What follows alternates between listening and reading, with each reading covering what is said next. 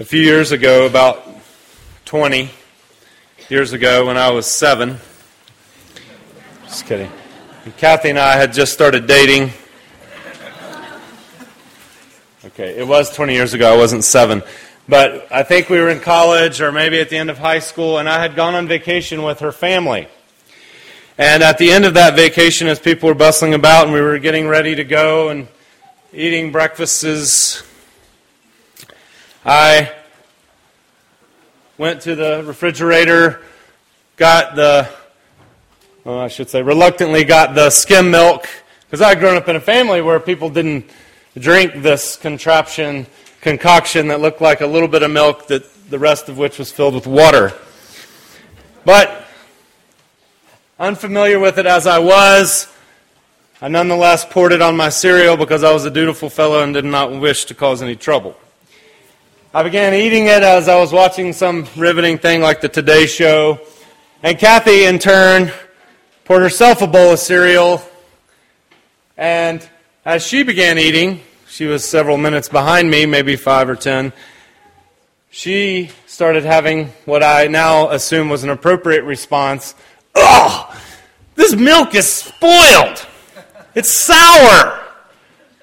And my response as I ate the same milk was, Oh, I just thought that's what skim milk tastes like.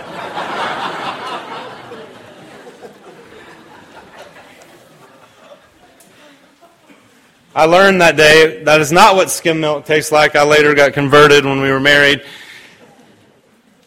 But on that day, I was eating milk. It looked plenty good, except it was skim milk. But it looked plenty good, but it had uh, bacteria in it. Too much bacteria, I suppose, and it had gone bad, even though it looked fine.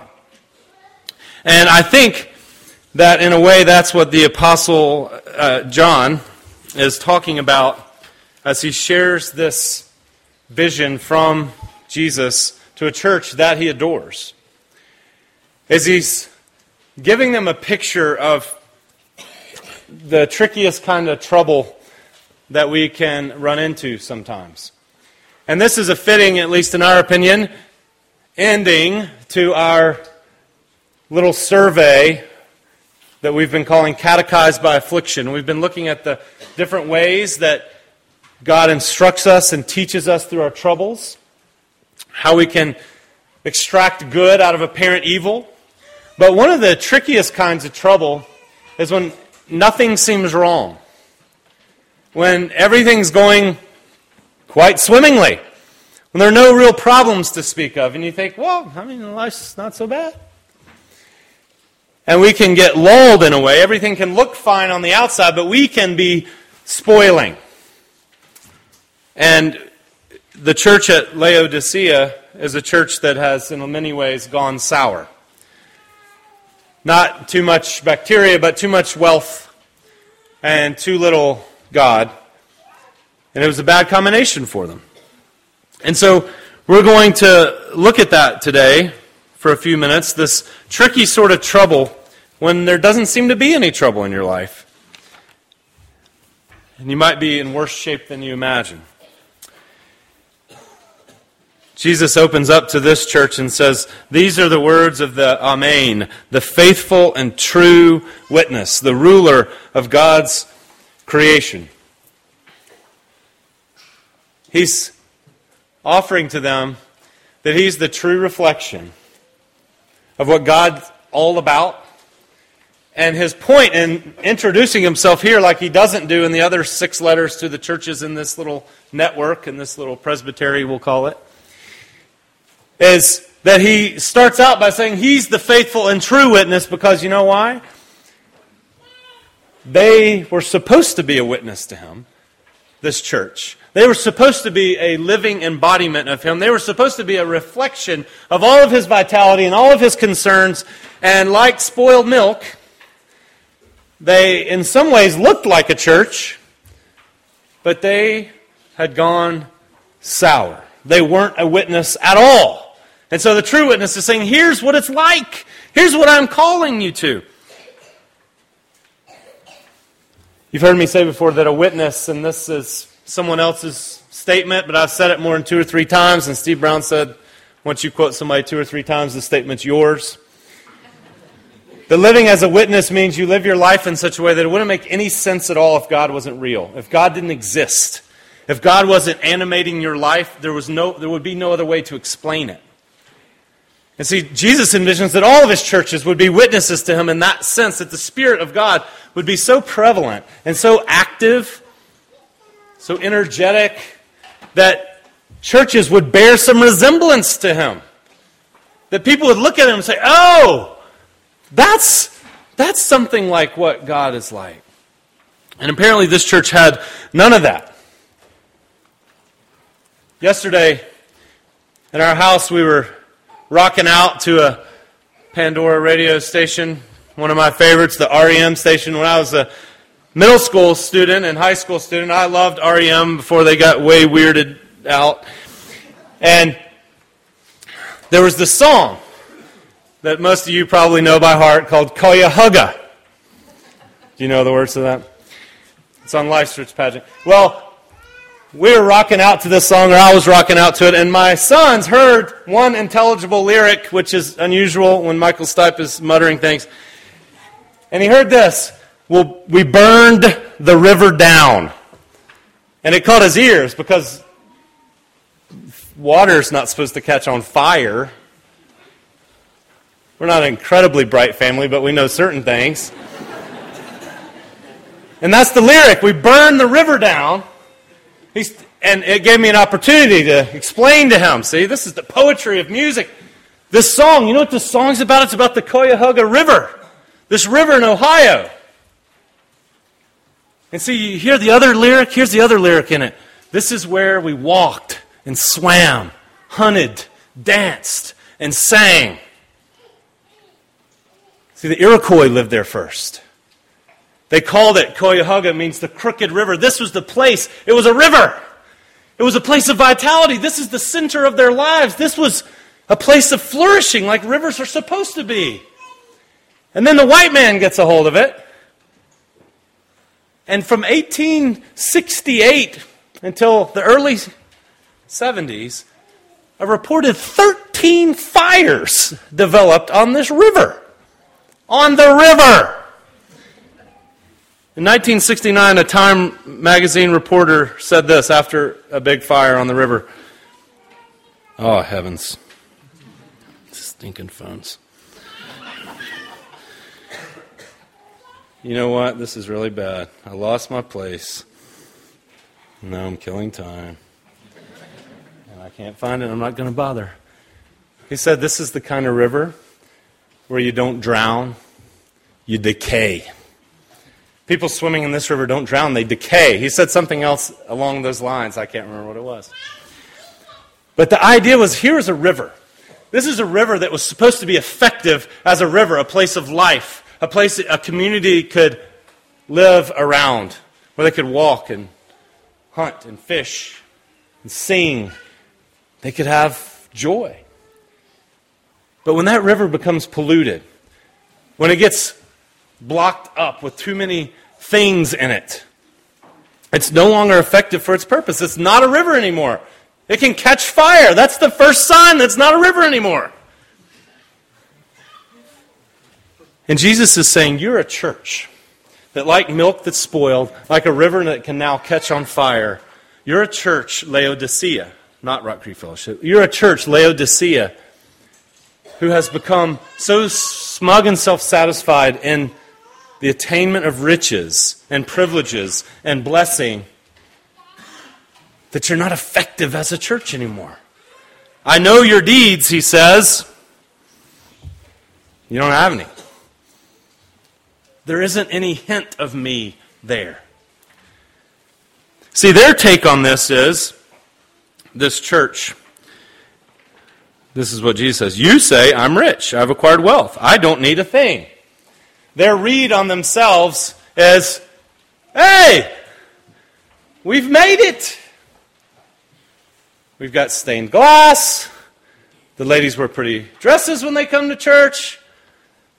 They don't drive Nissan Sentras. They've got Mercedes Benzes. We don't need anything. We're good. Laodicea was known. It was a place of a booming economy. They had a great textile business, wool production. They had a famous medical school there. There was an earthquake that had happened in this area sometime earlier, and they, alone among most of the cities, said to the federal government, We don't need your help. The rich citizens of the country of the city rebuilt the city themselves. This is a self-sufficient people. This is a people who are wealthy, and their assessment of their wealth, their assessment of them not needing anything is, we must be pretty favored. There's a whole brand of Christianity. It's all over the place. It's being exported to Africa. It's being exported through missionaries that says, if God likes you, you won't be stuck in no Nissan, baby. It's European imports for you. You'll have a fancy house. You'll be sleek. You'll be shiny. You'll be healthy. And see, when you start to get some good stuff going in your life, it's very easy. It's a very subtle shift, but it's very easy for us to think, hey, I have better stuff than other people. I'm better than other people. Nobody in here thinks they do that. I know, I know. I don't either. But I guarantee you all do in subtle ways. And Jesus is saying, look, here's your read on it. You think your wealth is a sign of your favored status, just like Ephraim said in Isaiah, I've become rich, I've found wealth for myself, and in all my labors they'll find in me no iniquity. They think, I'm blessed, so I must not even have any sin. Look how much God has given me. He must really, really love me. I must be his choicest one. That's their read on the situation. Jesus' read is you guys are compromised and adulterated. You make me want to vomit. I know your deeds. You're neither cold nor hot. I wish you were one or the other. So, because you're lukewarm, neither hot nor cold, I'm about to spit you out of my mouth. I'm about to upchuck you, spoiled milk. Because you look like milk, but you're not milk. You're spoiled. You look like a river, but you're on fire. You're not a river anymore. You're ineffective as a river. See, because there are two real main responses to God's kindness to us, to his blessings in our lives. The one is the normal one, where you, you get things and then you forget about God. You get things from God and they become replacements for God. And that's a very easy place for most of us to be because nobody, and I've said this before, nobody in here thinks they're rich. I know that. I've never met any person who thought they were rich. But as we've said before, if you woke up this morning and you said, hey, which shirt am I going to wear today? Instead of, I better wear my only shirt today. If you've got choices, you've got riches. If you had more than a shoe to put on, you're probably okay.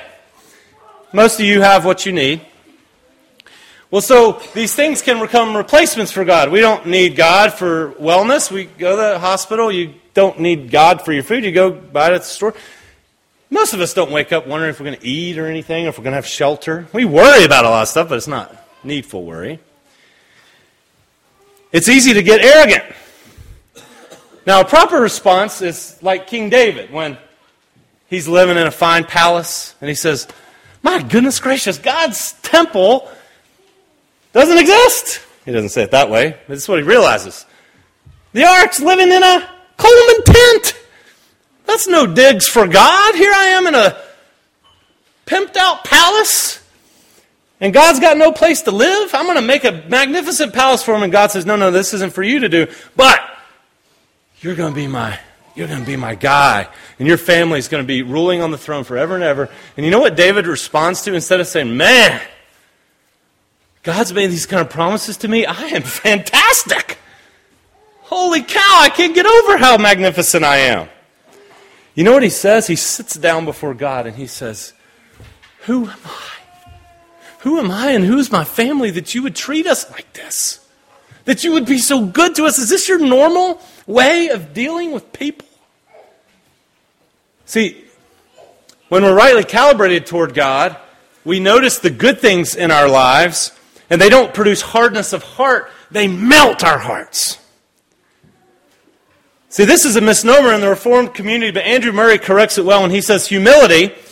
We think of humility as making sure that people know just good and how bad they are. You are to think of yourselves as nothing more than excrement on the bottom of God's shoe. And if you know how excrementy you are, then you'll, know, then you'll have humility. But Andrew Murray says, no, no, no, that's not how you get humility. You know how humility comes? It's when you know what you are and you encounter God's goodness in the face of what you are. And it melts you. You know that song we sing sometimes? Dissolved by thy goodness, I fall to the ground and weep to the praise of the mercy I've found. God's goodness, when your heart's firing on all six cylinders, is melted. It melts stony hearts. But when there's something defective, when our pride is up, His goodness to us makes us start to think, hey, I'm pretty good here. I'm better than them. It makes us want to hang on to our stuff. I earned that. I worked hard for that. Those lazy bums, I'm not helping those lazy bums. Won't get off the couch. And see, don't you know, this is exactly what Moses warned the Israelites about as they were coming into the promised land, we talk about this from time to time. It's so, we're so susceptible to it. He says, please, please, please, please, please. When you guys move into that gated community and you start getting a lot of massages and you're starting to eat lots of good wine and lots of choice aged beef, and you're hanging out at the club and you're getting to play a lot of golf and you're getting tan and golden, golden and you're all sleek and muscly, do not think that you had anything to do with all that. Don't forget God, they say. Don't, don't. You're going to forget God. You're going to get proud in your heart. You're going to say, I earned all this. And then the next chapter, just to make sure they're clear, like God's handing this over to you, he said, Don't make the mistake of thinking, hey, it's because of our righteousness that God's giving us this choice land. It's not! It's because of their wickedness. God likes you better than them. He's kicking them out and moving you in. It's because of the wickedness of the nations, not because of your dazzling goodness. And the point of that is not to make them feel bad. The point of that is to make them see how magnificent God is. And so they don't get haughty, they don't get arrogant. Because when you start to get blessings, if they don't melt your heart, they're going to harden your heart. And so Jesus is saying, You're getting hard, guys. Your, your hearts, they don't have any room for me. You've become ineffective as a church. My, my goodness to you has, it's starting to spoil you, just like a kid who got too much stuff. You've become self fascinated, self reliant, self indulgent. There is no room for me in you. And so you can't be my church. You're not effective as my church. So he says, You're not hot and you're not cold. You're just lukewarm. And I want to explain this because I think this is an often misunderstood kind of expression. I think we normally just think of it as, hey, you're not on fire for God. And I think there's some of that. But you know what's interesting about Laodicea? They had one sort of Achilles heel. They had one weakness as a city. Their weakness was not dissimilar to the weakness of Phoenix or Las Vegas or any of the places in Southern California. You can be a prosperous, rich town, a golf resort town formed in the middle of a desert, and you've got one big major problem. What is that? Water! Phoenix is not a sustainable city. Las Vegas is not a sustainable city. There's no water supply. There's no natural water supply. It's with great difficulty you get enough water there. The Laodiceans had lots of wealth. The one problem they had, no water supply. But you know what? To the north of them, that's up. In Hierapolis, there were these magnificent hot springs that boiled out of the ground.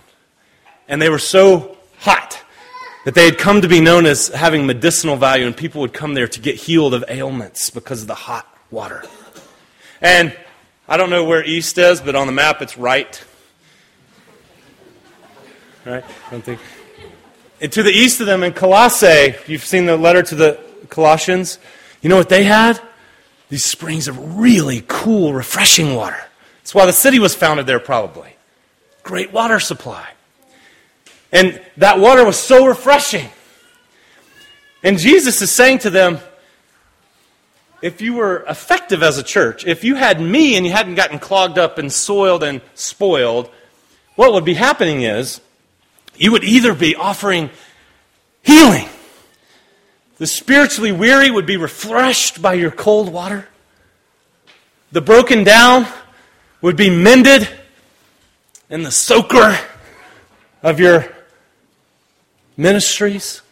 But as it is, you're lukewarm. And see, the people of Laodicea would know this. You know why? Because the way they got their water was from these hot springs. They would come over through these aqueducts, and as, by the time they got into their water supply, it was still warm. Lukewarm. Tepid. And it had this bicarbonate, calcium bicarbonate in it, so it was, you drank it, and you went like that. Sorry if you have a bad gag reflex. See, because nobody says, man, I would love to have a nice, warm beer. Wouldn't a nice, warm beer hit the spot right now? No, people want a cold beer. They want a cold Coca Cola. You don't say, oh, I'd love to take a, a nice, tepid bath at the end of a long day. Oh, it just feels so nice. No, you want a hot soaker. You do that sort of thing. And Jesus is saying, if you could be one or the other, but you're just useless. So it's not just about their spiritual energy, it's that there are no manifestations of the Jesus life in their community. They don't have any deeds that point to the fact that Jesus is living in them. And Jesus had said to his disciples, He says, If you have faith in me, you'll be doing even greater works than I've been doing. I'm going to go to the Father, and you can ask me anything in my name, and I'll do it so the Son would bring glory to the Father.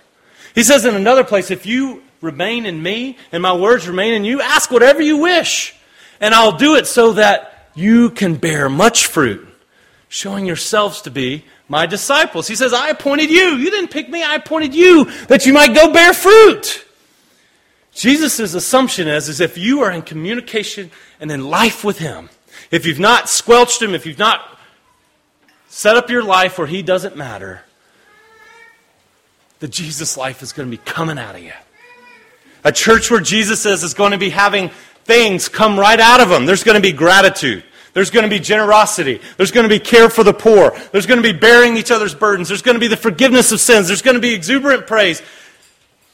There's going to be all kinds of deeds that say, this is a church that is effective because Jesus lives there.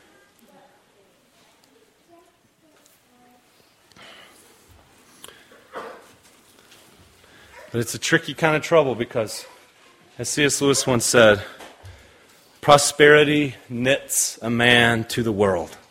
He thinks he's finding his place in it when really the world is finding its place in him. One of the things that can happen to us as we grow, things start happening. We start having influence, widening spheres of importance. We're not so worried about being able to pay the mortgage. And all of a sudden, God gets squeezed out.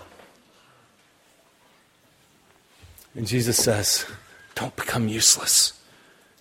And he gives them advice, and we're closing with this. And I'm going to set up his advice by this. Now, here's what you should think so far. The moral of this story is God hates rich people. Right? Is that what you've gotten?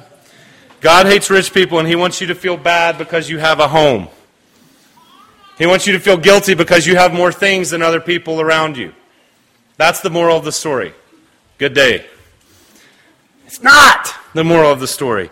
He doesn't hate you. I know a lot of people, even though you say he loves you, you think he hates you, and you think, you feel guilty anytime you have any privileges, anytime you have anything good in your life. Listen to this carefully. He says, Those whom I love, I rebuke and discipline. Here's what's magnificent here. If you were so frustrated with somebody, you said, You make me want to vomit you wouldn't want to have anything to do with them. You would want to get away from them. There are people in your life you won't even talk to right now because they hurt you in some way. They maligned you in some way. They didn't speak kindly of you, or they did they let you down in some way. You won't even talk to them. Jesus has just said, There is nothing about you that says me. You make me want to puke. I can't get my mind off you. I can't leave you alone because I want you. And so, guess what? I'm not going to leave you alone. I'm going to keep tampering with you. I'm going to keep messing with you. I'm going to rebuke you. I'm going to discipline you. I'm going to do whatever I've got to do to make sure that you don't live apart from me because you're mine. The only thing this church had going for it is that it was Jesus' church. They didn't have any faith to commend them. They didn't have any worship. They didn't have any good deeds. They had nothing to commend them to Jesus except for his affection for them. And in that way, we're very analogous. Because that's our main thing. That Jesus actually likes you people. I don't know why, but he likes us and he wants us. And so when he says these threatening things, it's like those posters in the locker room when I was a kid with a guy with his face falling off that says, Don't dip! It's not because they want your face to fall off, it's because they don't want your face to fall off from smokeless tobacco. You warn people because you don't want the thing you're warning them about to happen. And so Jesus is saying, if you want to be blessed, listen to what I'm saying. Invite me in. Here I am. I stand at the door and knock. If anyone hears my voice and opens the doors, I will come in and eat with him and he with me. If you think that Jesus just wants you to feel guilty, if you think Jesus is up to no good in your life, you're not going to open the door to him. You're going to barricade yourself against him. You're going to keep parts of your life secluded from him, sequestered away. A few years ago, I was sleeping at a friend's house for the night in Nashville on a unicorn couch, which is just an interesting detail. And it was the middle of the night. I was in a deep, deep sleep. The kind of sleep where you're, if you're jarred awake, you don't feel your body, you don't know where you are, it's totally dark. I had no idea what was happening except for this woman who was screaming at the top of her lungs, Turn it down! Turn it down. Turn it down! She was screaming and screaming. And I didn't even know where I was. I certainly didn't hear a thing except for her screeches. And she was insistent. Turn it down! She was beating on the door. And you know what I was not going to do? Open that door. She might have a knife. I saw Fatal Attraction. This lady was screaming at the top of her lungs for me to turn it down, and I couldn't hear anything. So obviously, she was in a di- nightmare. She was daydreaming. She was crazy. She hadn't taken her medicine. Something. But I was not going to open the door to her because I thought if I open the door to her, who knows what's going to happen? And I'm a big guy. But she was angry. We were not making any noise. We were all asleep. It was perfectly black and dark and quiet. Eventually, she left. Funny, I don't hear it anymore, she said.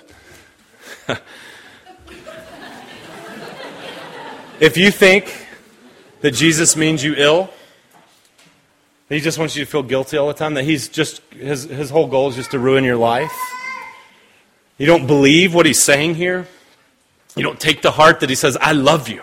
So if I let trouble come in your life, it's just to wean you off of your riches so you'll love me. That's what Don Dutton said. Every time I start to get a little ahead, I get a toothache. Some of you have financial trouble just because it's God's way of keeping you honest. He wants you leaning on Him. We're never, we're never going to be the church that Jesus wants us to be. We're never going to have the fragrance of Him fully like He wants us to unless we're all routinely saying, Jesus, boy, I'm sorry. He says, repent. Be earnest and repent. We say, Jesus, I'm sorry, you're right about me. There's a lot about me still that's just too selfish. Can you, can you work an overhaul in me?